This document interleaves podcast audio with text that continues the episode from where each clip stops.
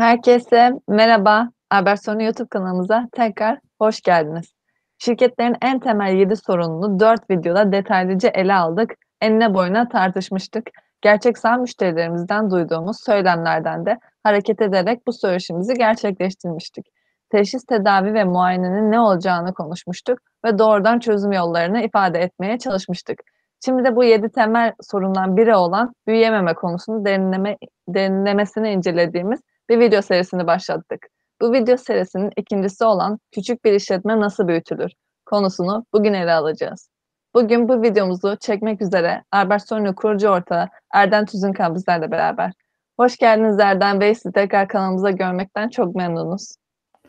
Hoş bulduk. Aynı keyif ve memnuniyet bende de mevcut. Ee, sizle beraber olmaktan ve aslında her ne kadar görmesek de izleyenlerimizle ve dinleyenlerimizle beraber olmaktan mutluluk duyuyorum. Bir şeyler paylaşabiliyorsak, faydalı olabiliyorsak ne mutlu bize. Tekrardan çok teşekkür ederim Erdem Bey. Evet dediğimiz gibi bugün üzerinde duracağımız konu küçük işletmelerin büyümesiyle alakalı bildiğiniz üzere. Peki Erdem Bey, küçük işletme nedir? Küçük ölçekli işletme denildiğinde ne anlamamız gerekir? Dilerseniz bunu konuşarak söyleşimize giriş yapmış olalım. Memnuniyetle Şevval Hanım. Şimdi bu konuda bir tanım vermek gerekirse tanımı ben iki ayrı kategoride ele alacağım. Bir resmi tanım, bir de aslında bizim bugün burada kastettiğimiz daha genel bir tanım. Hani resmiyetten uzak, genel olarak küçük işletmenin belki özelliklerini belirteceğimiz bir tanım. Resmi tanım biliyorsunuz e, devletimizin e, küçük işletmeleri, e, küçük, orta, büyük işletme diye tanımları var. O tanımlardaki küçük işletme kavramını ele alır ele alacak olursak e, iki temel kriterden bahsediyor. Birincisi çalışan sayısı, ikincisi de net satış hasılatı veya mali bilanço toplamı. Buradaki kriter küçük işletme olmak için şu, e, eğer e, bir firmanın e, yıllık ortalama bazda çalışan sayısı 50 ve altındaysa yani 50'den azsa artı e, net satış hasılatı veya mali bilanço toplamından herhangi bir biri 8 milyon TL'yi geçmiyorsa e, şu an e, devletimizin mevzuatına göre bu işletme, bu firma küçük bir işletme olarak sayılıyor. Bir sınıflandırma olarak. Dolayısıyla küçük ölçekli işletmenin Hani resmi tanımı bu. Bu tarz tanımlar hem e, devletin çeşitli devlet destek programlarının başvurularında hani küçük işletmelere dönük olabilecek programlarda işe yarayabiliyor. Hem de devletin çeşitli işte e, vergi, sigorta, harç gibi konularındaki koyduğu belirli e, kriterlerde dikkate alınıyor. Fakat bizim aslında bugün konuşmak istediğimiz konu devletin resmi tanımlarından ziyade aslında genel e, sahada karşılaştığımız e, bizim ülkemizde iş yaparken gördüğümüz milyonlarca işletmeyi aslında bünyesinde barındıran küçük işletme kavramı. Küçük olmasına ben burada negatif bir anlam yüklemiyorum. Baştan onu söyleyeyim. Tam tersine pozitif bir anlam yüklüyorum. Çünkü e, küçük işletmeler aslında daha enerjik olan, daha dinamik olan, daha esnek, daha e, hareket kabiliyeti yüksek olan, yeniliğe daha açık olan işletmelerdir aslında. Dolayısıyla birçok pozitif anlamı da üzerinde taşır küçük işletme. Yani küçük işletme olmak e, kötü bir şey değil, utanılacak bir şey değil. Tam tersine aslında geleceğe dair umudum var, vizyonum var ve geleceğe dair büyüme alanım var demektir. Peki küçük işletme deyince ne anlamamız gerekir madem öyle pratikte? E, görece cirosu e, ve büyüklüğü hani etrafımızda gördüğümüz e, çok e, yaygın gördüğümüz firmalara göre göre e, daha ufak olmak demek. Yani bu görece bir kavram. Örneğin e, siz işte rakibinize göre büyüksünüzdür ama Türkiye örneğine göre aslında hala küçük bir işletme olabilirsiniz. Dolayısıyla burada e, şeyler biraz daha sayılarla alakalı ve e, hani şöyle söyleyelim nasıl derler ya hani bir anne ve baba için çocukları e, hani 20-25 yaşına gelse de belki hala çocuktur, ufaktır, küçüktür. O bakış açısından hareketle sizin kafanıza göre işletme sahibi olarak sizlerin e, bakış açısına göre hala gideceğiniz yol varsa, hala hayallerinizdeki seviyeye ulaşmamışsanız aslında hala küçük işletme sayılırsınız. Ciro'dan bağımsız. Bugün e, ülkemizde e, büyük işletme olarak addedilen firmalarımızın cirosal anlamda e, yurt dışına çıktığında yani euro bazında, dolar bazında cirolarını hesapladığımızda o ülkelerin aslında küçük işletme kategorilerine girdiğini de unutmayalım. Dolayısıyla bu ne ile neyi karşılaştırdığınızla alakalı bir kavram, görecelik içeren bir kavram. Bugün benim ifade etmek istediğim dediğim gibi daha hayalleri olan, hayallerine ulaşmak için daha yolu olduğunu bilen, gören ama hani bu yola nasıl ulaşacağına dair bir ışık, bir rehberlik, bir akıl, e, fikir paylaşımı e, umut eden e, işletmeleri açıkçası bugün ele almak istiyorum. Yoksa hani küçüklük kavramı dediğim gibi negatif anlam yüklenen bir kavram değil, gidecek yolu olan, gelişim alanı olan firmalar demek, daha büyüyebilecek firmalar demek açıkçası. Şevval Hanım umarım hani daha başta dinleyenlerimizin kafasını bu konuda netleştirmişizdir. Çok teşekkürler Erdem Bey. Netleştiğini düşünüyorum şahsen. Ben de netleşti çünkü. Ee, peki asıl sorumuza gelecek olursak. Küçük bir işletme nasıl büyütülür? Küçük işletmeler hayatta kalmak için neler yapmalıdır? Dilerseniz sizden bunları dinleyelim. Çünkü küçük işletmelerin aklında bu sorular olduğuna neredeyse eminim. e, mutlaka e, az önce yaptığımız küçük işletme tanımından hareketle hayalleri var ve bu hayallerini henüz gerçekleştirememiş durumda. Yani buna biz aslında küçük işletme diyoruz. Mesela hayali yoksa e, zaten gelebileceği noktaya gelmişse ona hani küçük işletme demek benim tabirimle yoksa hani herhangi bir resmi tabirle değil e, çok da mantıklı gelmiyor bana. Dolayısıyla bir atılım olabilmesi için hayaller, vizyon, geleceğe dair öngörüler olabilmesi lazım. Büyüme hedefleri olabilmesi lazım. Gelişme planları olabilmesi lazım. Şirketin ilerleme düşüncesi olması lazım. Dolayısıyla bu düşünceye sahip, büyüme e, hedefine sahip e, küçük işletmeler için e, şöyle toparlamak isterim. Ben e, büyümek için 9 temel strateji önereceğim. 9 temel büyüme stratejisi var. Pratik stratejiler bunlar.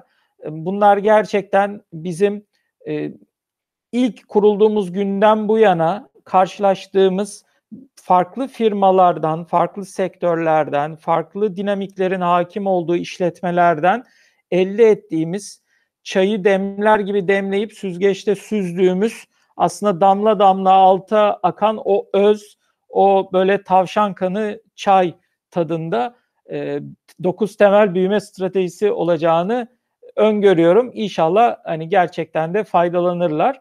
Şimdi bunlardan e, ilkiyle başlamak gerekirse biraz daha akılda kalması için e, daha e, vurucu cümlelerle ifade etmeye çalışacağım her bir stratejiyi. Birincisini şöyle ifade edelim. Mevcut müşterine git ve neden seni tercih ettiğini sor. Bu o kadar kritik bir konudur ki ve o kadar unutulan, yapılmayan, yapıldığı düşünülen ama aslında uzaktan yakından alakası olmayan bir konudur bu. Çok etkili, çok temel, çok sonuç odaklı bir yaklaşımdır. Bunun altını özellikle çizmek istiyorum. Çünkü e, küçük işletme hatırlayacak olursak ne demek? Daha cirosal anlamda, çalışan sayısı anlamında, yaptığı işler anlamında hayallerindeki rakamlara, büyüklüklere henüz ulaşamamış firma demek. Şimdi bu firmanın, bu işletmenin, bu kurumun bir düşünecek olursak daha hiç iş yapmıyor değil. Yani yeni kurulmuş bir işletme değil bu. Belirli bir ciro üretiyor.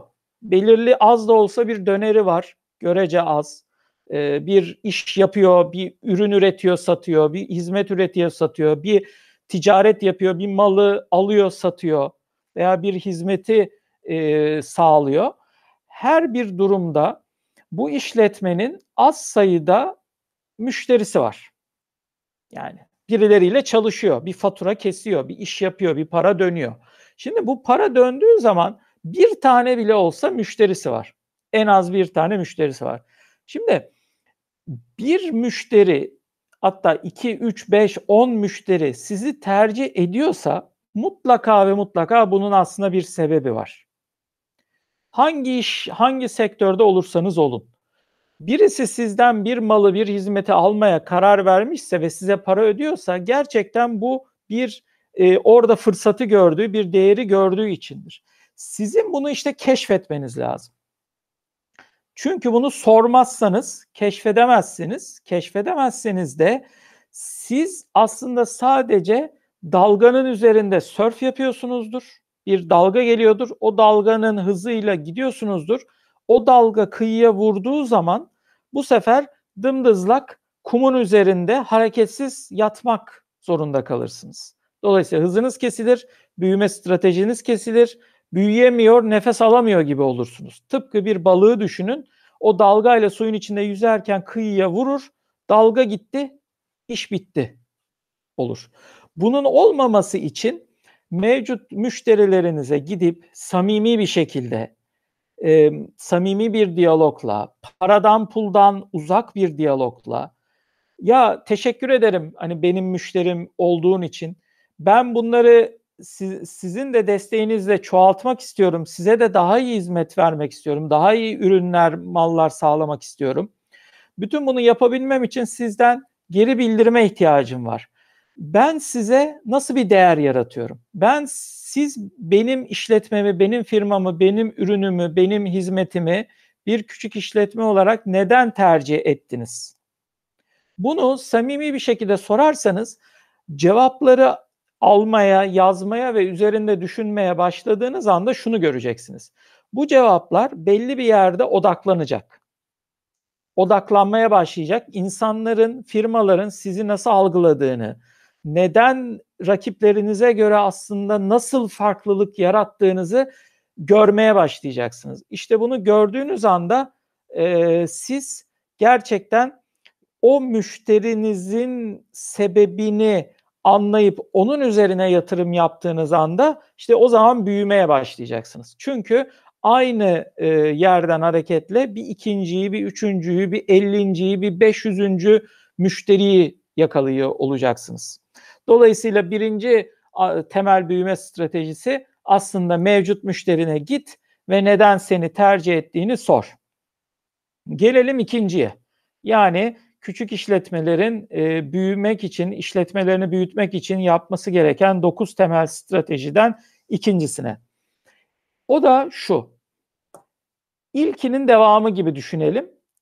Müşteride yarattığın değeri keşfet ve o değeri büyüt. Şimdi e, mutlaka ve mutlaka şunun akıldan çıkmaması gerektiğini düşünüyorum. Ürünler veya hizmetler, bakın e, şöyle ayıralım daha doğrusu. E, B2C ve B2B çalışan işletmeleri biraz ayıralım. Yani son B2C'den kastettiğim son tüketiciye hitap eden, e, B2B ise yine başka bir e, özel sektör veya kamu kuruluşuna yani bir başka bir e, işletmeye hitap eden e, sektörler olarak tanımlayalım. Özellikle B2B sektöründe her ne kadar insanlarla muhatap olsak da şirketler, işletmeler bir değer, bir fayda gördükleri anda satın almayı yaparlar. Yani kimse kara kaşına, kara gözüne ay konuşması çok güzeldi, diye bir ürünü almaz aslında. Bazen belki öyle gözükebilir ama en nihayetinde o içten içe o satın almayı yapan kişi o ürünün, o hizmetin mutlaka ve mutlaka bir de kendi işletmesi için bir değer yarattığını keşfeder ve o değeri gördüğü için ve o değerle istenen paranın, o, o değere biçilen e, fiyatın kendi kafasındaki e, rakam veya fiyat performans oranıyla örtüştüğünü görür, düşünür e, ve dolayısıyla satın alma gerçekleşir. Şimdi bunu bu noktadan hareketle küçük işletmelerin mutlaka şunu yapması lazım. Yarattığı değere odaklanması lazım. Odaklanmak için ilk önce keşfetmek lazım. Bakın bugün işte ya örnek verelim basit bir diyelim ki bir endüstriyel kimyasal üreten bir işletme olsun. Şimdi çoğu işletme, çoğu şirket değerden bir haber işini yapıyor. Yarattığı değerden habersiz bir şekilde işini yapıyor. Yani mesela bir ürün üretiyor, var ürünü ve bunu bir alıcıları da var, bir birilerine satıyor. Ama alıcılar neden bunu alıyor bilmiyor. E, sattığı ürünün müşteri de aslında tam olarak nasıl bir değer yarattığının farkında değil. Yani mesela diyelim ki e, şöyle örnek verelim. Yine o kimyasal işletme diyelim ki bir e, makina e, endüstri veya bir döküm sektörü için örnek vermek gerekirse diyelim ki döküm yüzeyini işte e, çatlaklarını daha e, koruyucu bir kimyasal yapıyor. Bu işlem sırasında diyelim ki döküm işlemi sırasında kullanılan ve çatlaklara karşı koruyuculuk sağlayan bir kimyasal üretimi yapıyor. Şimdi eğer bunu üreten işletme e, müşterisinin onu kullandığı o döküm ve döküm kalıbında ve çıkan üründeki o çatlakların değerini veya o çatlakların olası yarattığı sorunları, onları önlemenin yarattığı maliyet avantajını veya o ürünün alternatifi olan çözümlerin maliyetini keşfetmemişse aslında kendi ürününün e, yarattığı değerden habersizdir. Ya ürününü çok düşük fiyata satıyor olabilir, ya olması gerektiği yerde konumlamıyor olabilir veya çok harcı alem bir üründür, farkında değildir, çok çok yüksek değer biçiyordur ve pazarı küçüktür. Aslında inovasyon yapması gerekiyordur, farkında değildir. Ama burada kilit sözcük değeri keşfetmek. Keşfettikten sonra tabii ki orada durmamamız gerekiyor. O değeri büyütmemiz gerekiyor, arttırmamız gerekiyor. Yani madem bir değer yarattık, keşfediyoruz. Tamam o keşif bile başlı başına e, işletmemizi, küçük işletmemizi büyütecektir. Hani bunu söylemiş olayım. Fakat daha da büyütmek, patlatmak için tabiri caizse işte o değeri büyütmeye odaklanmak lazım. Yarattığınız değeri büyümeye, büyütmeye odaklanmak lazım. Örneğin yine aynı kimyasal e, üreticiden e, hareket edecek olursak diyelim ki o e, çatlakları e, koruyuculuk içeren kimyasalını mesela diyelim ki o işin e, çok daha büyük ölçeklerde diyelim ki savunma sanayinde de aslında benzer işlerin yapıldığını fark etse ve fark etse ki oradaki aslında çok daha büyük parçalar dökülüyor ve o büyük parçaların çatlaklara karşı hassasiyeti diyelim ki bunlar işte uçak roket parçaları gibi parçalar çok daha hassas ve aslında orada yapacağı bir e, değerin yaratacağı bir değerin e, getirisi o kadar büyük ki yani bir e, savaşın kazanılması kadar büyük. Hani mesela o roketin patlamaması, havada patlamaması kadar büyük. Yani bir roket belki de tek bir roket 5 milyon dolar değerinde, 10 milyon dolar değerinde. Yani dolayısıyla bu kadar büyük olduğunu ilk önce daha doğrusu değeri keşfedip sonra da o değerin büyütülebileceğini keşfederse işte o zaman işini patlatma yani devasa bir pazar yakalama e, özelliğine kavuşabilir. Dolayısıyla müşteride yarattığı değeri keşfetmesi lazım ve o değeri keşfetmekte kalmayıp büyütmeye odaklanması lazım işletmenin. Şimdi bu ikincisiydi. Gelelim üçüncü temel büyüme stratejisine küçük işletmeler için. O da şu ee, yine biraz daha akılda kalıcı bir şekilde söyleyecek olursam referansın gücünü sakın es geçme. Mevcut müşterinden açıkça referans iste. Şimdi unutmayın küçük işletmeyiz. Küçük işletme olmamız büyük ihtimal olabileceğine göre görece daha az sayıda müşterimiz olması demek. Dolayısıyla her bir müşteri aslında bizim için şu an çok değerli. Peki büyümek e, çoğu zaman her zaman değil ama çoğu zaman o ürün ve hizmeti alabilecek e, daha farklı sayıda, daha fazla sayıda müşteriye ulaşabilmek demektir. Bunu hepimiz 3 aşağı 5 yukarı biliyoruz ve farkındayız. Gel gelelim farkında olmamız bu işi becermemiz anlamına gelmiyor maalesef. Peki nasıl sorusunu soruyoruz hep kendimize. Yani ben nasıl daha fazla müşteriye ulaşırım? Nasıl kendi işletmemi, küçük işletmemi büyütürüm. Peki büyük işlet küçük işletmeyi büyütmek daha fazla müşteriden geçiyor. Peki daha fazla müşteri bulmak ben hali hazırda küçükken nasıl mümkün? İşte cevap. Referansla mümkün. Referanstan kastettiğim yanlış anlaşılmasın. Hani bir işte dayı arkada sırtımızı dayayacak bir dayımız olsun anlamında kesinlikle demiyorum. Tamamen e, hani akrabalık ilişkilerinden veya politik ilişkilerden tamamen bağımsız. Sadece mevcut müşterilerinize odaklanarak açıkça bakın şunu hiç yaptınız mı? Hali hazırda bir ürün ve hizmet sattığınız müşterinize gidip bir çay kahve içerken ona daha fazla ürün satmak okey tabii ki bunu yapacaksınız, bunu çalışacaksınız ama samimi bir sohbette onun e, onun dertlerine de çözümü konuşurken, genel gidişatları konuşurken ya e, ben daha fazla müşteriye ulaşmak istiyorum. Bakın hani size faydam oluyor. Ben daha da büyürsem size de daha kaliteli aslında hizmet verebilirim, ürün sağlayabilirim. Bunun için hani benim de hizmetimizden veya ürünümden memnun olduğunuzu görüyorum. Dolayısıyla sizce ben bu ürünü sizin de iş yaptığınız e, hangi firmalara götürsem e, acaba onlara satabilirim? Hani beni bu konuda e, belirli çalıştığınız firmalara veya dost dostlarınıza yönlendirebilir misiniz? diye açıkça sormanın ne zararı olabilir? Bence hiçbir zararı olmaz. Yani bunu da sistematik yapmanın da hiçbir zararı olmaz.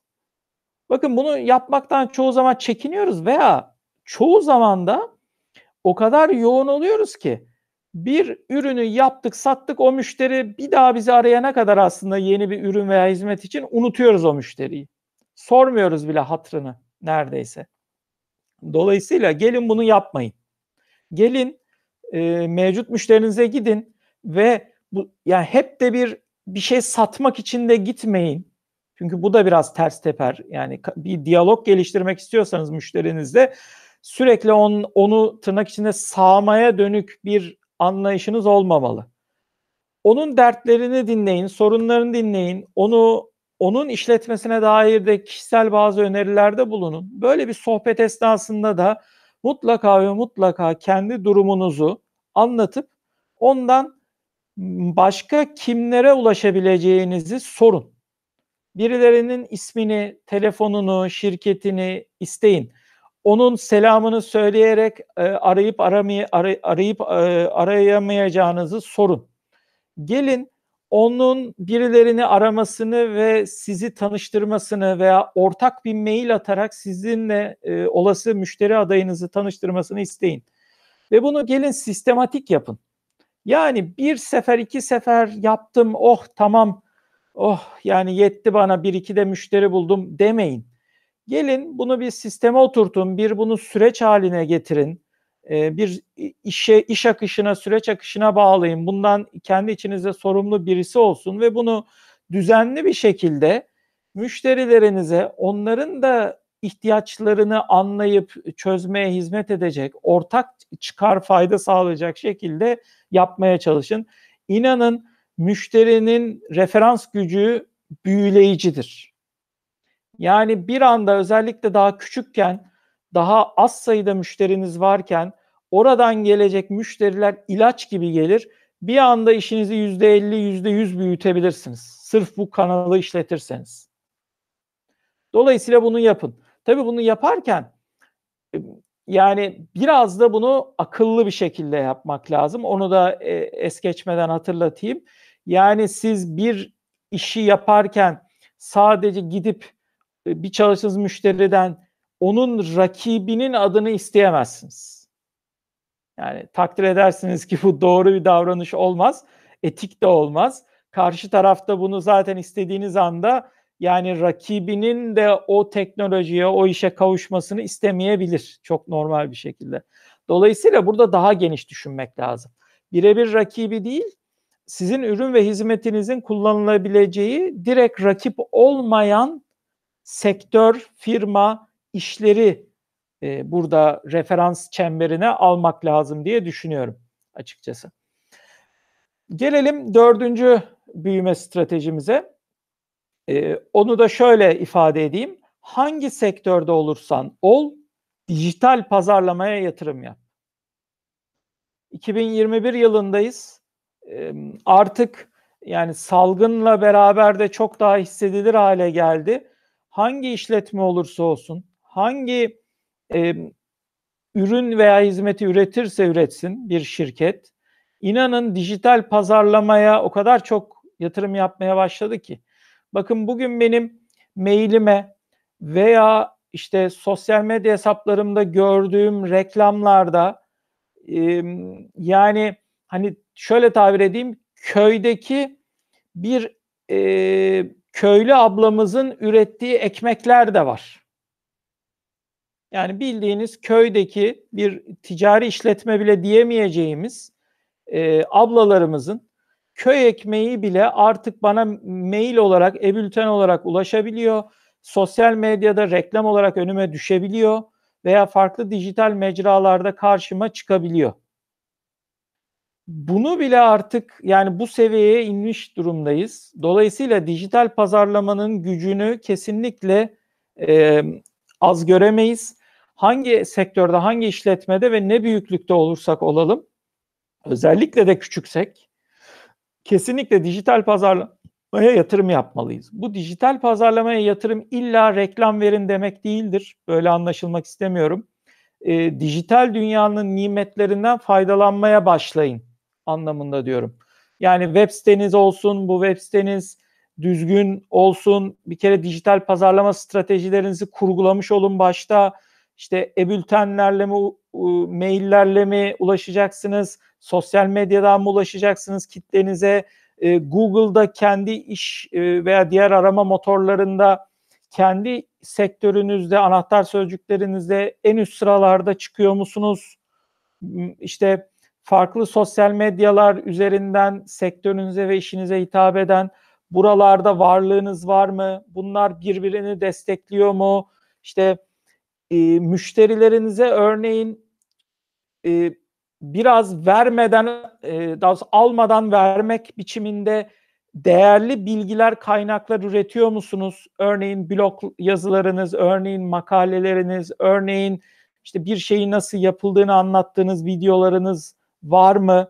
Bütün bunları işte dijital pazarlama stratejisi adı altında toparlayıp bir dijitalleşme sürecinden geçip e, mutlaka ve mutlaka büyüklüğünüzden bağımsız olarak dijital pazarlamaya yatırım yapmayı öneriyorum açıkçası. Çünkü günümüzde vazgeçilmez hale geldi ve inanın e, mesela öyle firmalar, öyle işletmeler var ki işte malum e-ticaret veya pazar yerleri var hem ülkemizde hem tüm dünyada.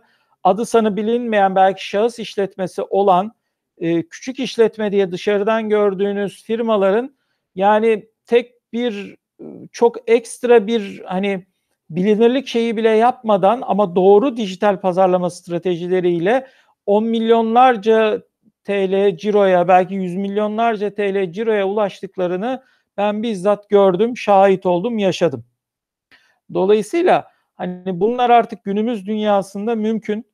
Ee, eskinin örneğin küçük bir yerdeki dijital butik bir tasarım atölyesi diyelim ki böyle ufak mobilyalar, ev eşyaları üreten veya böyle yani sanat şaheseri gibi özel tasarım şeyler üretenlerin hani içten bile değil ki dünya çapında ürünlerini gönderen işte ihracat yapan bir firmaya dijital pazarlamayla dönüş dönüşmemesi içten bile değil.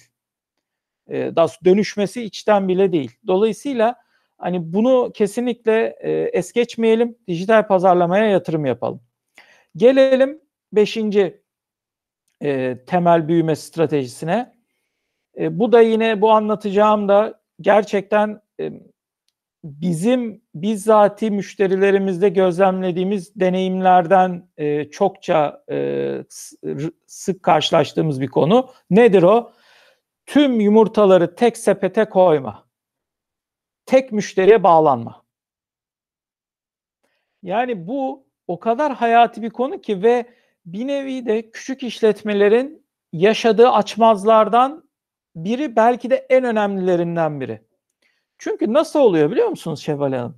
Şimdi küçük işletme tabii paraya aç. gelire aç.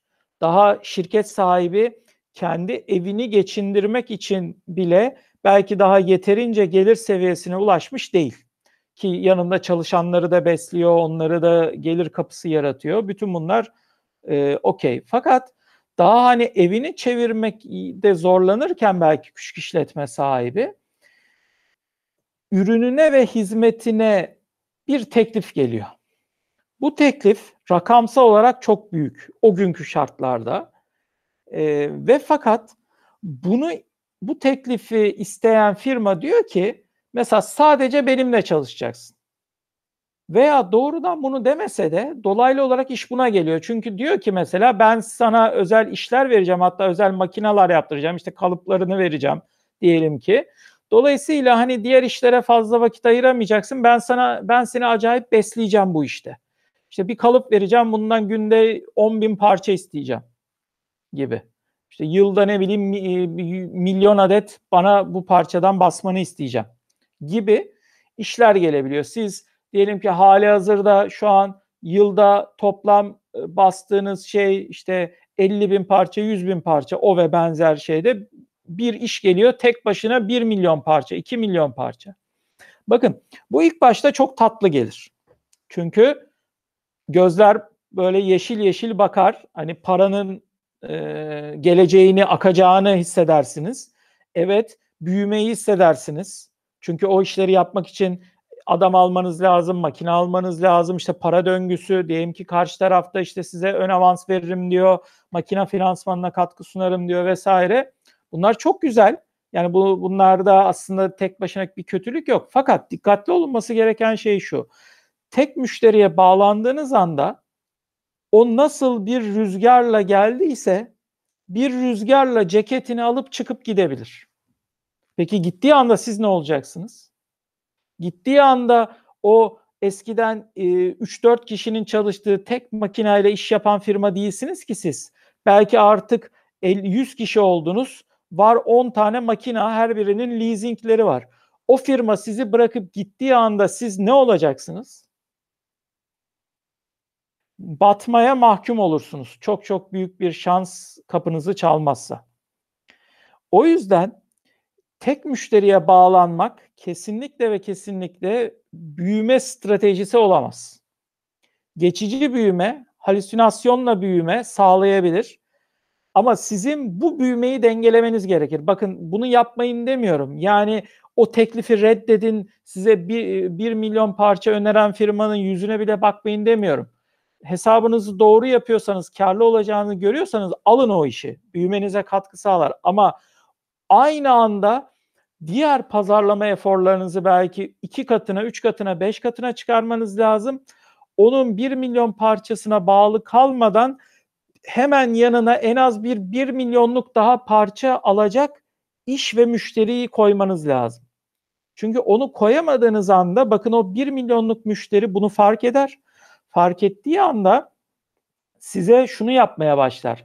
Bilir ki ona gebesidir. Onun e, o siz onun tek neresi en önemli müşterisinizdir. Dolayısıyla sizi fiyatta baskılamaya başlar. Ödeme şartlarını zorlamaya başlar ve ses çıkaramayacağınızı bildiği için tabiri caizse eşeğin üzerine sem semeri yüklemeye başlar. Kaçınılmazdır bu. Dolayısıyla bunları yaşamamak için çok çok acil yapmanız gereken dengeleme faaliyetleri yürütmektir. Mümkünse de farklı bir sektörden farklı dinamiklere sahip işleri alıp o işin seviyesine yakın adet ve büyüklüğe getirebilirseniz yarın bir gün o gitse bile diğer işlerle batmadan belki biraz küçülerek ama sonra tekrar ayaklarınızın üzerinde sağlam büyüme enerjiniz kalarak devam edersiniz. Ama bunu dengeleme stratejisini güdemezseniz tek müşteriye bağlanmak sizin ölümün ölüm fermanınızı imzalamak olur. O açıdan da tekrar hatırlatayım. Tüm yumurtalarınızı asla ve asla tek sepete koymayın. Gelelim bir diğer e, 9 temel büyüme stratejisinin e, altıncısına. O da ülkemizde çok yaygın karşılaştığımız bir konu, bir yaraya aslında resmen parmak basmak istiyorum. O da şu, aile şirketi tuzağına düşme, akrabanı işe alma. Şimdi biliyoruz ki e, aile şirketleri ülkemizde çok yaygın. Yani aile şirketi olmayan işletmeler hani neredeyse parmakla sayılır seviyede. Tabii biraz abartarak söylüyorum. Tabii ki mutlaka hani öyle değil ama hani belki en fazla Türkiye'de 3,5 milyon işletme var yanlış bilmiyorsam. Hani esnaf işletmeleriyle, şahıs işletmeleriyle beraber yaklaşık olarak bu 3,5 milyon işletmenin içerisinde hani birkaç binle ifade edilebileceğini düşünüyorum. Aile şirketi olmayan işletmelerin sayısı. Bunlar da işte uluslararası şirketler, işte bankalar, e, büyük hani anonimleşmiş holdingler vesaire gibi işletmeler veya hani farklı iki kişinin e, kurduğu ve yaşatmayı başardığı işletmeler hani binlerle belki on binlerle ifade edilir e, ama hani üç buçuk milyonun içerisinde çok çok ufak bir yüzde olarak kalır anca en fazla. Yani nereden baksanız belki yüzde 95'i Türkiye'de işletmelerin aile şirketi statüsünde. Şimdi aile şirketlerinin de düştüğü çıkmazlığı size tarif etmek istiyorum. Genelde şu çıkmaza düşüyorlar e, Şevval Hanım. Şimdi ilk başta birini işe almak çok zor. Çünkü ufaksınız. Niye size gelsin? Çok büyük paralar veremiyorsunuz. Bunları yapsa bu e, şey tarafında çalışan tarafındaki e, endişeler. Bir de sizin tarafta şöyle bir endişe oluyor. Kimseye güvenemiyorsunuz. Yani el oğlu tırnak içinde el oğlu veya el kızı oluyor yanınıza alacağınız bir çalışan. Oysa siz ona satışınızı emanet edeceksiniz, kasanızı emanet edeceksiniz, muhasebenizi emanet edeceksiniz, üretiminizi emanet edeceksiniz, pazarlamanızı emanet edeceksiniz yerine göre. Şimdi bundan korkuyorsunuz. Güven problemi yaşıyorsunuz. Sanki herkes size kazık atacak, gelecek sizi dolandıracak veya gelecek hiç e, işte e, hani el elin eşeğini türkü çığırarak arar diye bir atasözümüz vardır ya sanki o gözünüzde canlanıyor böyle bir yatan biri böyle işte e, böyle ıslık çalıyor eşek orada kaybolmuş gidiyor falan gözde bu mizansenler canlanıyor ve dolayısıyla hemen daha başta güvensizlikle işe başlayıp zaten maça 5-0 geride başlıyorsunuz. Tüm bunların çözümü de ise tek geliyor o anda. O da nedir? Ya bildiğiniz akrabanız var kardeşiniz var, duruma göre amcaoğlunuz var, teyze kızınız var, yeğeniniz var. Değil mi? Aslanlar gibi işte üniversiteyi bitirmiş. Ya diyorsunuz benim sözümden çıkmaz. Ben onu getireyim. İşte o iyidir, o güvenilirdir. Ya ilkokul mezunu ama boş ver çok güvenilirdir o. işini iyi yapar o falan diyorsunuz. E, o işe layık mı? O işin e, gerekliliğine e, gerekli olan o iş için gerekli olan temel yetkinlik ve becerilere sahip mi hiç bakmadan akrabanızı işe alıyorsunuz. Onu işe aldığınız zaman artık aile ilişkileri ile iş ilişkileri iç içe geçmeye başlıyor. İşte bu öbür işe aldığınız kişinin eşiyle sizin eşiniz arasındaki duruma göre mesela konular gündeme gelebiliyor işte ortak anne baba veya amca dayı gibi e, kişilerle üçüncü aile eşrafıyla üçüncü taraf aile eşrafıyla yaşanan sorunlar işi etkilemeye başlıyor. E, başka birini performans düşüklüğü veya hani gerçekten o işi yapamama gibi sebeplerle çok rahat işten çıkarabilecekken onu, o akrabanızı bir türlü işe aldıktan sonra çıkartamıyorsunuz. Aile ne der söz olur beni ailede içeriye koymazlar tekrar falan ne derler diye çıkartamıyorsunuz. Bunu fark eden diğer akrabanız belki olması gerekenden çok daha fazla güce kavuşuyor. Yani size laf edebilir hale geliyor. Fakat hiçbir şey olmuyor. Başka profesyonel çalışan o lafları size söylediğinde kendini kapının önünde bulacakken e, bu akraba işte neredeyse size e, kötü sözler söyleyebiliyor ama hani hiçbir şey yapamıyorsunuz duruma göre. Veya o kadar kilit hale geliyor ki o akraba yani ne yaparsa yapsın bir nevi bağımlı gibi oluyorsunuz ona. Şimdi gelin bu tuzağa düşmeyin. Gelin ey küçük işletmeler, ey aile işletmeleri, aile şirketleri e, özellikle de başta akrabanızı işe almayın. Bakın bu çok büyük bir yanılgıdır e, ortak olabilirsiniz çünkü ortaklığın bir hukuku var ama profesyonel olarak işe aldığınız zaman işte orada roller belirsiz hale geliyor. orada gelecekte kısa bir belki kazanım için, kısa vadeli işinizi az da olsa koruyabilmek için orta uzun vadeli tüm büyüme stratejilerinizi belki çöpe atmış olabiliyorsunuz. Yapmanız gereken ne? Gerçekten orada ihtiyacınız olan becerileri tanımlamak, yetkinlikleri tanımlamak, nasıl özellikle biri bana lazım bu işi yapmak için, verebileceğiniz bütçeyi tanımlamak kendi içinizde şeffafça. Sonra da gidip ülkemizde şu an e, milyonlarca işsiz insan var. Herkes bir yerde iş arıyor. Yani bugün bulamazsanız 15 gün sonra, 15 gün sonra bulamazsanız bir ay sonra mutlaka doğru özellikleri belirlemişseniz mutlaka az veya çok ona uygun birine rast gelirsiniz. Dolayısıyla gelin bu arayışa çıkın. Gelin e, siz akraba tuzağına, aile şirketi tuzağına düşmeyin. Çünkü o tuzağa düştüğünüz anda bir nevi biraz bataklık gibi sizi içine çekmeye başlar. Bir akraba diğer akrabayı daha getirir. O akraba o akrabayı getirir. Bir bakmışsınız bütün fabrikanız tamamen aynı köylü olmuş. Yani bunlar e, gerçekten yaşanan konular ve o köylülerle sonra ne performans büyüdünüz diyelim ki ne kurumsallaşabilirsiniz doğru düzgün ne performans yönetimi yapabilirsiniz ne onlardan verim almaya kalktığınızda işte yenilikçi metotlar diyelim ki yalın e, yönetim işte Kaizen gibi konulara uygulamaya kalkabilirsiniz. Çünkü onlara dokunacağı için direkt ses çıkmaya başlar. O yüzden gelin daha küçükken bu tuzağa düşmeyin. Akrabanızı işe almayın. Onun yerine hak edeni, liyakat sahibini, o işin yetkinlik ve becerilerine sahip olan e, bütçeniz azama el veriyor. Olsun daha deneyimsiz birini alın, daha yeni mezun birini alın ama bu beceri setini en azından potansiyel olarak size e, sunabiliyor olsun. Dolayısıyla gelin daha iyi işler yapabileceğinizi göreceksiniz. Peki gelelim bir diğerine. E, buradaki temel 9 büyüme stratejisinden bir diğerine, yedincisine. O da şu. E, dost acı söyler derler. Bunu biraz acı acı söylemiş olacağım ama ne olur kimse alınmasın. Bütün bunlar hayat deneyimlerimizin sonucu. E, hem kendi yaşadıklarımız hem çevremizde yaşayan e, dostlarımızdan tutun da müşterilerimize kadar gördüklerimizin sonucu bir şey söyleyeceğim. O da şu. Gösterişin cazibesine kapılma. Ofisin, masan ve araban küçük, bilgi ve insana yatırımın büyük olsun. Şimdi küçük işletme, yeni kurulmuş işletme iyi kastetmediğimizi çoğunlukla söylemiştik. Küçük işletme az da olsa bir döneri olan, bir cirosu olan, bir faaliyeti akan giden işletme demek. Dolayısıyla az veya çok bir para kazanıyor. Görece çok kendince çok da kazanıyor olabilir.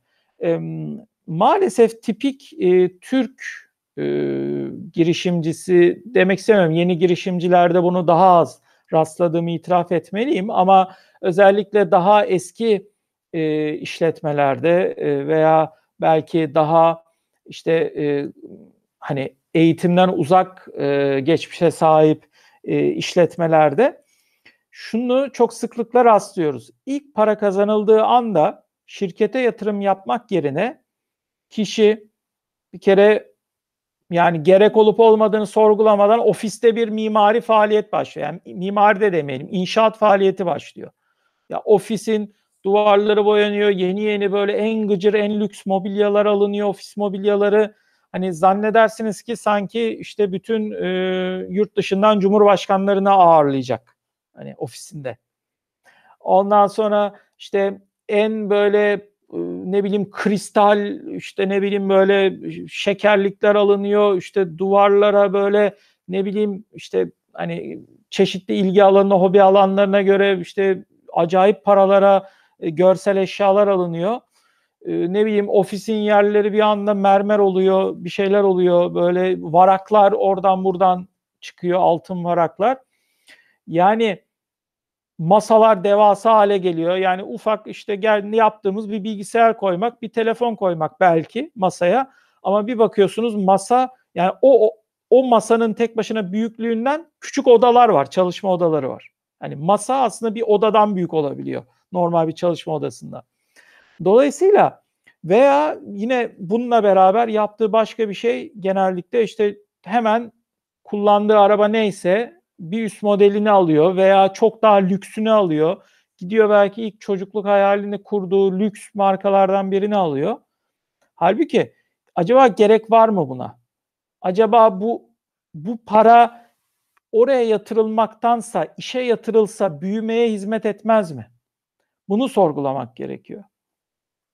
Pek tabii ki ben hani kişilerin e, şu özelliğine karışmak istemem, yanlış anlaşılmak da istemem.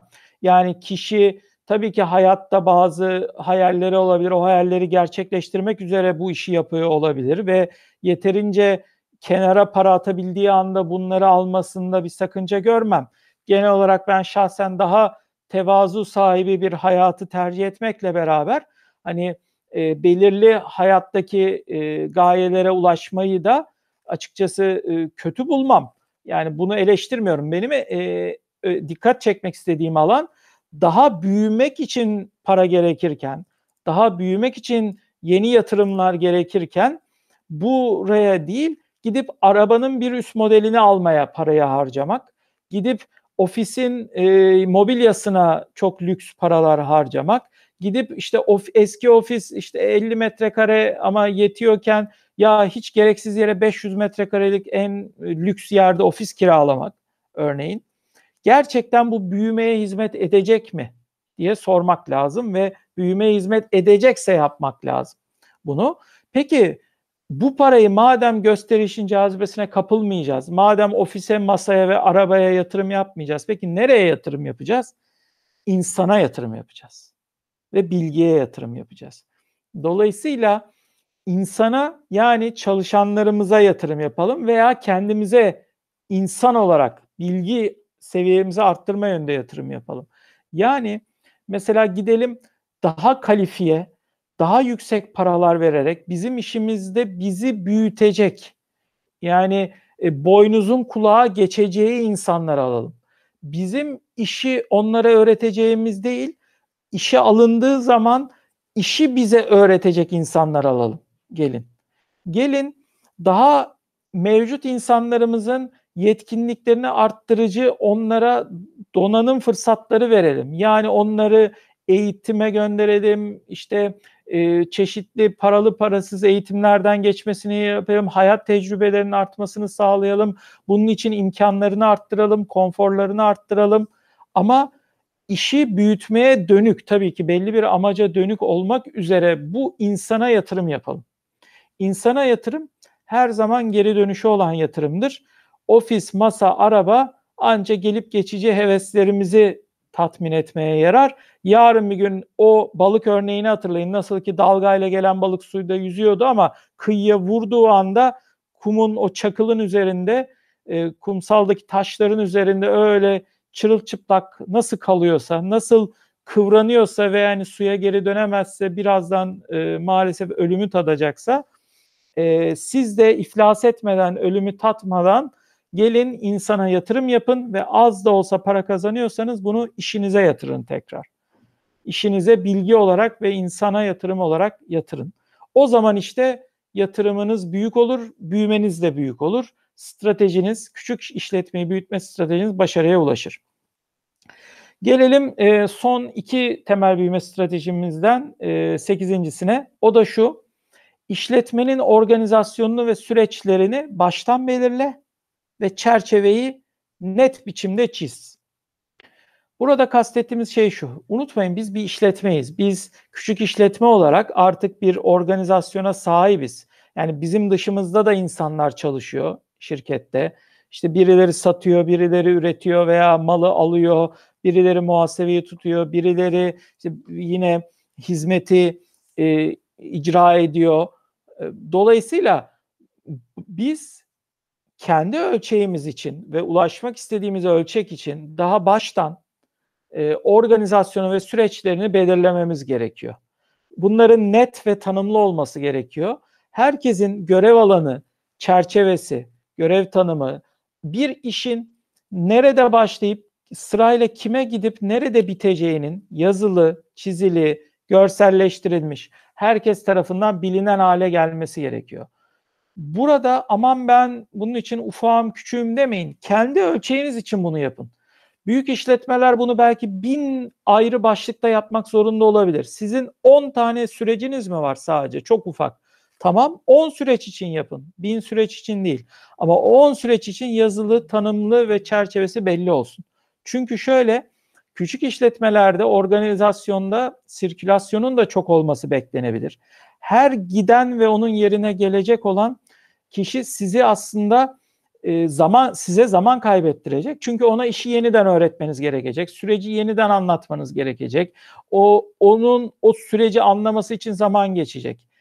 Herkesi birebir konuşarak bunu yaptığınızı düşünün. Bir de her şeyin aslında zaten net yazılı, çizili, belli, görselleştirilmiş, anlatılmış, işte e, yazıya dökülmüş olduğunu görsün. Birisi onu okuduğu zaman, izlediği zaman, gördüğü zaman, biraz üzerinde düşündüğü zaman birkaç gün içinde adapte olabildiğini düşünün. İşte sizin büyümenizin geçtiği yollardan biri de bu bir küçük işletme olarak. İşletmenizin organizasyonunu ve süreçlerini baştan belirlemek, e, afaki şeyler değil. Gerçekten ne yapıyorsanız onu belirlemek, satış, üretim, işte işe alım, izin mesela herhangi bir personelinizin izin süreci nasıl olacak sizde? Bakın bunların size çok zaman kaybettirdiğini göreceksiniz. Büyümek sadece koştur koştur müşteriye gitmekle olmaz.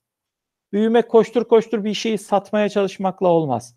Siz evinizin içerisini, işletmenizin, şirketinizin içerisini de pürüzsüz bir akışa kavuşturmalısınız ki herkes işini e, ehliyle yapabilsin yani gerektirdiği biçimde yapabilsin ve başarı o zaman gelecektir.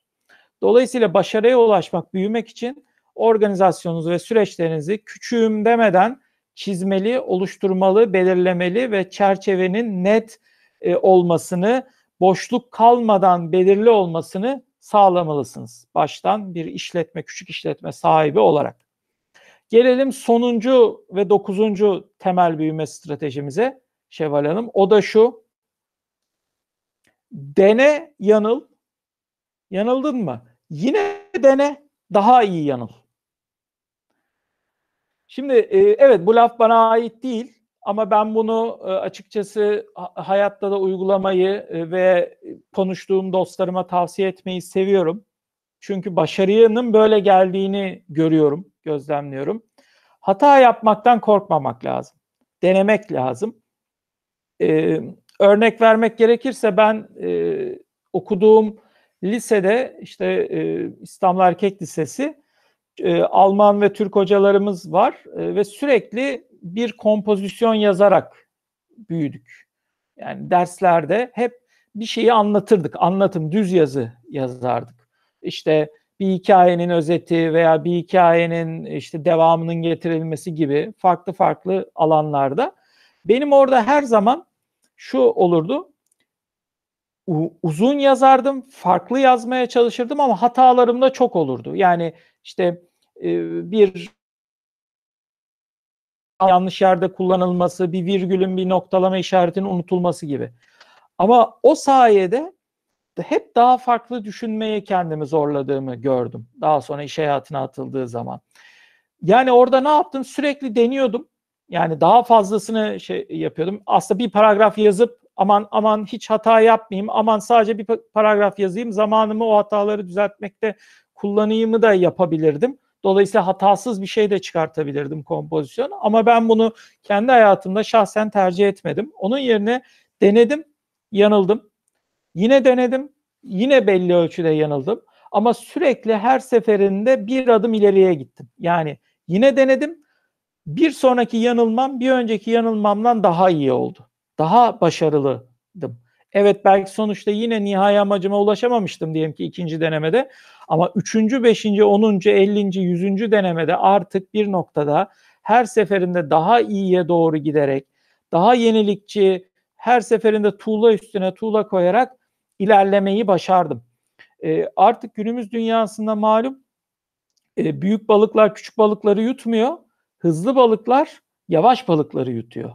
Eğer ki siz hayatta, iş, iş hayatınızda her adımınızda, her yaşadığınızda bir ileriye gidiyorsanız, yani bir devinim içerisindeyseniz, bir hareket içerisindeyseniz, bir dinamizm, bir akış içerisindeyseniz iş hayatınızda da normal özel hayatınızda da başarıya ulaşmamanız için hiçbir sebep yok. Yeter ki deneyin, yeter ki korkmayın, yeter ki cüret edin, yeter ki büyümeyi için önünüzdeki taşları devasa engeller olarak görmeyin. Deneyin ki bu sefer de bu taşı aldım yerden kaldırdım olsun yere mi düştü? Olsun bir adım ileriye düştü. Bakın e, belki ülkemizde çok ilgi çekmez ama bunu anlatırken aklıma şu örnek geldi Şevval Hanım. E, Amerikan futbolu diye bir spor var. Adı üzerinde Amerika'da çok yaygın. Hani ülkemizde pek e, çok bir ufak bir ligi olması olmakla beraber sadece üniversiteler arası da e, yürütülen bir Amerikan futbol ligi var. Amerikan futbolunun tamamı bu dene ve daha iyi yanıl üzerine kuruludur biliyor musunuz? Çünkü bir sahanın başından başlarlar bir takım. Sahanın öbür ucuna giderek öbür uçtaki rakip takımın hani kalesi diye isimlendirebileceğimiz daha basit anlatacak olursak yere topu taşımaları gerekir. Ama bunu yaparken her seferinde karşı takımın bütün e, oyuncularının üstlerine gelip onları engellemeye çalıştığını görürsünüz.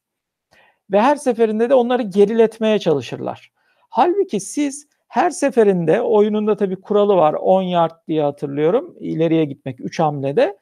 Her seferinde biraz daha olsun işte 1 metre, 3 metre, 5 metre topu daha ileriye taşıyabilmişseniz her atışınızda, her oyuna başlayışınızda başarılı sayılıyorsunuz.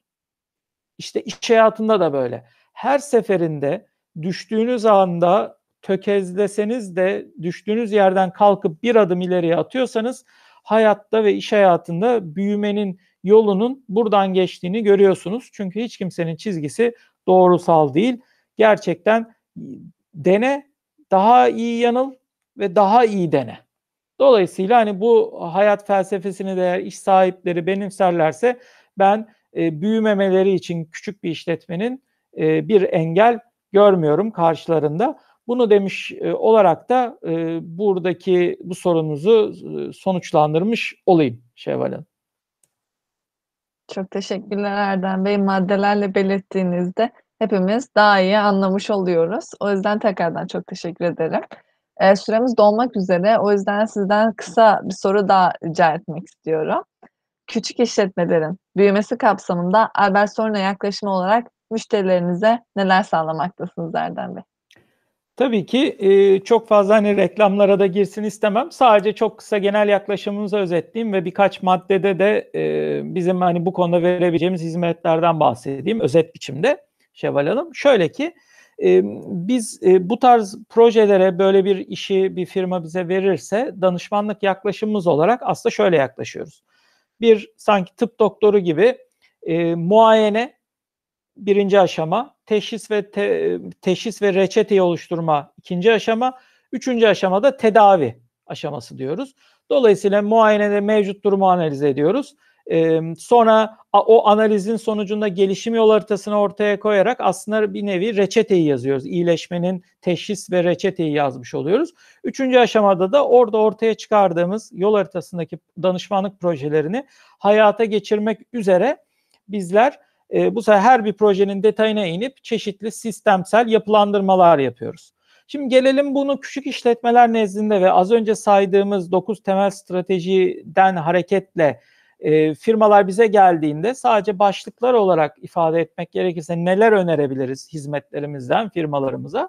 Şunları öner önerebiliriz. Bir tanesi stratejik planlama danışmanlığı veya strateji danışmanlığı diyebilirsiniz. Yani bir firmanın e, misyonunu, vizyonunu ve güçlü ve zayıf yönlerini başta tartışıp gitmek istediği o hayalini belirleyip o hayale nasıl gidebileceğine dair yol haritasını, stratejileri ve alt aksiyonları e, kurgulamaya başlayabiliriz.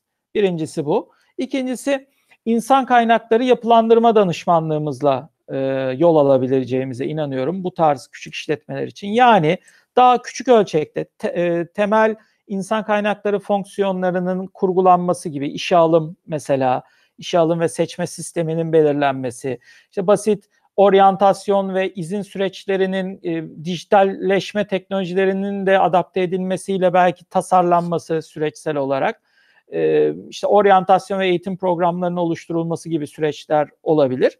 Bunu yapıyoruz.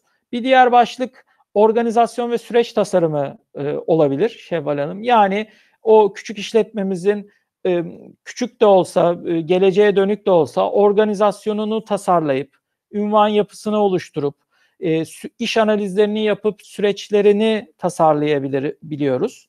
Bir diğer başlık olarak. Dördüncü önerebileceğim hizmet kalemi bu noktada aile şirketlerinde kurumsallaşma hizmetimiz. Özellikle işletmelerimizin önemli bir kısmının aile şirketi olduğundan dem vurmuştuk. Bu noktada işte kurumsallaşma adımlarının atılması gerekiyor. Yani e, her şeyin yazılı, çizili ve bir sisteme ve sürece bağlanması gerekiyor. E, yönetsel yapıların oluşturulması, e, yönetim kurulu, genel müdür gibi, icra kurulu gibi eğer biraz büyümüşse e, veya daha temele inecek olursak aslında e, prosedür, talimat, işleyiş ve süreçlerin oluşturulmasını da kapsayan, aile şirketi anayasasını da kapsayan bir aile şirketlerinde kurumsallaşma hizmetinden fayda görebilirler e, bizim hani potansiyel bunu dinleyenlerimiz. Bir diğer başlığımız belki şu olabilir Şevval Hanım. Satış ve pazarlama departmanını kurma veya varsa da yapılandırma. Ee, bir, az önceki konuşmamda da öğütlerimizin arasında birçok satış pazarlamaya dokunan unsur vardı. Bu noktada aslında pazarlama stratejisini veya daha o bile yoksa ortada satış stratejisini netleştirmek, işte referans mı, dijital mi, bunların nasıl karışımı, işte sıcak satış mı, bütün bunları belirlemek, bunları nasıl yapacağımızı oluşturmak, ürün ve hizmetimizin segmentasyonunu yapmak, pazar analizlerini yapmak, rakiplerimizle kendimizi kıyaslamak ve buna göre fiyatlamadan tutun da ürünlerimizin e, işte tanıtım, reklam e, ve bulunurluk stratejilerini belirlemek gibi konuları da içeren satış ve pazarlama departmanını yapılandırma veya yoksa da bunu organizasyonu da tasarlayarak kurma işini yapabiliriz diye düşünüyorum. Bir de aklıma gelen sonuncusu dijital e, pazarlama veya dijital dönüşüm danışmanlığı verebiliriz. Bu konuda e, işte e, temel e, kurumsallaşmak isteyen bu küçük işletmelerin büyümek için işte örneğin CRM'leri olmayabilir. İşte CRM altyapılarını kurgulayabiliriz. Kendi yazılımımız da var bu konuda. ProSoftly olarak e, işletmelerin, küçük ölçekteki işletmelerin de kullanabileceği ama marka bağımsız olarak da CRM altyapılarını e, kurgulayabiliriz. Müşteri ilişkilerini dijitale taşıyabiliriz. Artı dijital pazarlama stratejilerini oluşturmak için işte e, organik alan, e, reklam e, alanı, bloklar, makaleler, web sitesi, bütün bu konuları SEO gibi konuların da entegre bir şekilde yönetilmesini sağlayabiliriz. E, bütün bunları e, arzu eden e, müşterilerimize tabii ki sunabiliriz. Böylelikle özet bir şekilde yanıtlamış olayım Şevval Hanım. Çok teşekkürler Erdem Bey. Böylece de söyleşimizin sonuna gelmiş bulunmaktayız. Bugün küçük bir işletme nasıl büyütülür? Başlığı altında Albert Sorunlu kurucu ortağı Erdem Tüzünkan ile beraber bir söyleşi gerçekleştirdik. Erdem Bey tekrardan çok teşekkür ederiz. Bize zaman ayırdığınız için çok sağ olun. Ben de çok teşekkür ederim Şevval Hanım. Ben anlatırken keyif duydum. Umarım izleyenlerimiz, dinleyenlerimiz de keyif duymuştur. Ee, bize her zaman hem bu e, videomuzun altına koyacağımız linklerden hem web sitelerimizden hem sosyal medya hesaplarımızdan ulaşabileceklerini hatırlatmak isterim kendi adıma. Tekrardan çok teşekkür ederim Erdem Bey. Ben şahsen dinlerken çok keyif aldım e, izleyicilerimize dediğiniz gibi izleyicilerimiz bize aşağıdaki bilgilerden bize ulaşabilirler. Ayrıca kanalıma, kanalımıza abone olmayı unutmayın. Herkese iyi günler diliyorum.